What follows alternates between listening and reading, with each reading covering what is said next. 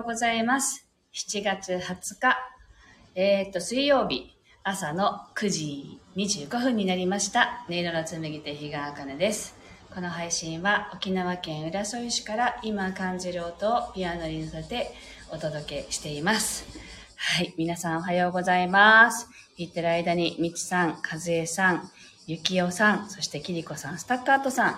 の、おはようございます。そして、こちらは、あの、スタンド FM と YouTube ライブを同時配信しているので、YouTube の方でもね、スタッカートさん、そしてみねりん、おはようございます。YouTube ライブに入れたって嬉しい。ありがとうございます。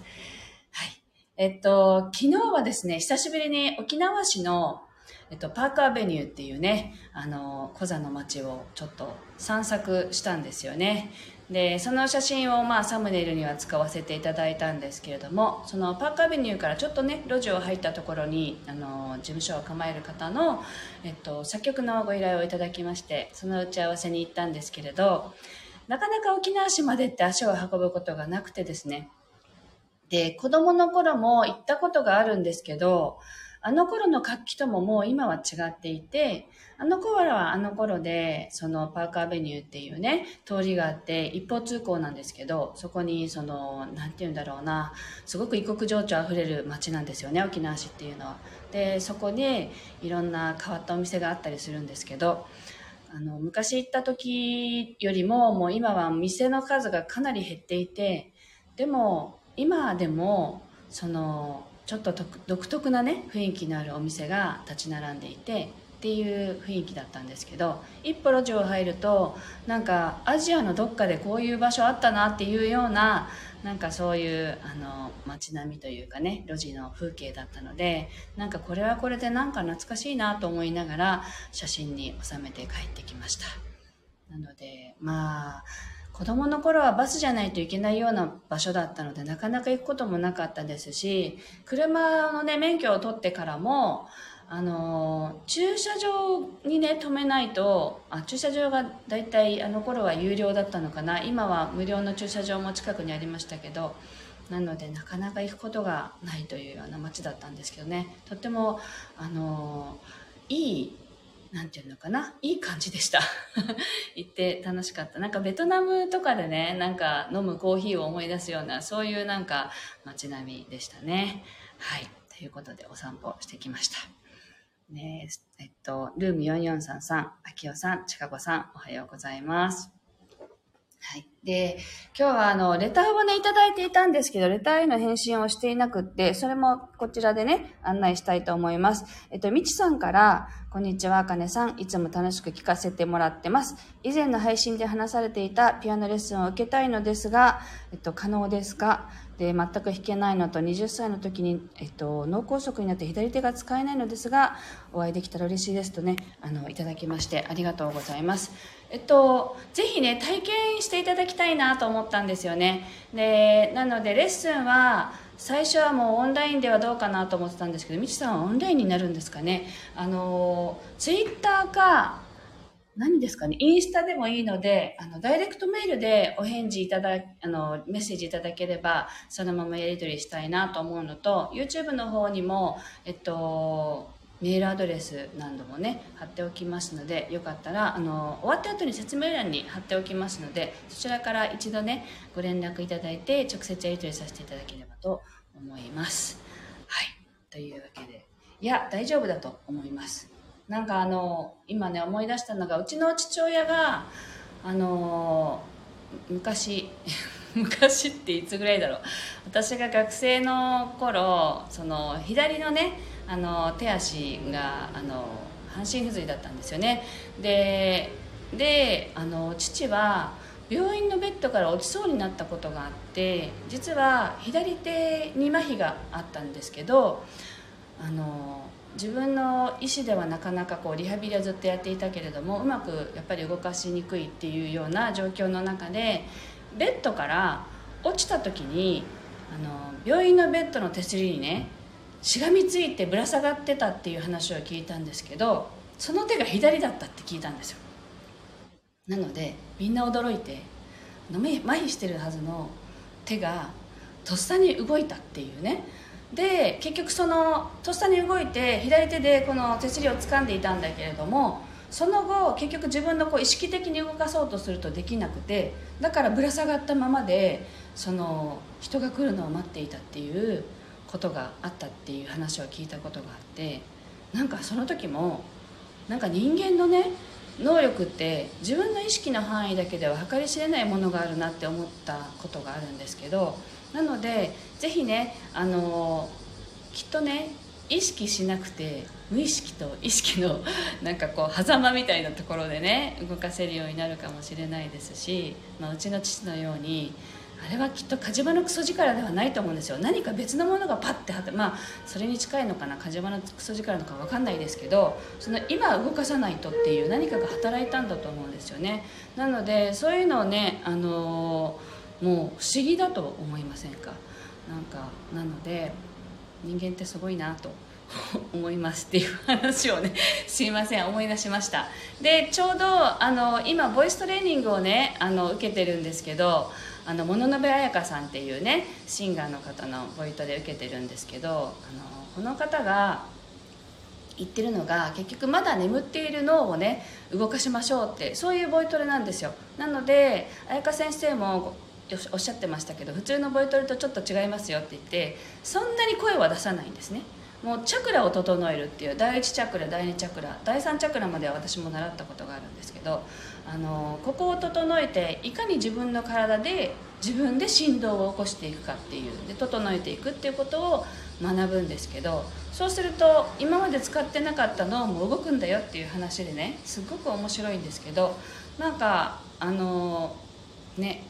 彩香先生のねあのボイトレも全国各地でやってるのでよかったらね皆さんも探して行ってみてくださいっていう感じなんですけどなので眠ってる脳をねやっぱり起こしながらねあの生きていきたいなと思いますのでそうすると多分自分でも気がつけついてない能力がたくさんあると思うんですよ。なのであのこの体でねあの生きている間にどこまで自分の脳のねあの気づいてない自分の能力とかをどうやって引き出していくのかっていうね眠ってる脳を起こすっていうねそういうことをやっていきたいなってそんな風に思います。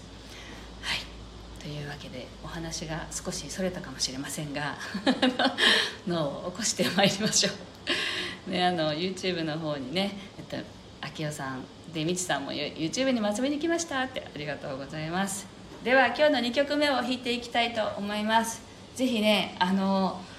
脳にね 脳に「起きて!」って言いながらぜひお聴きください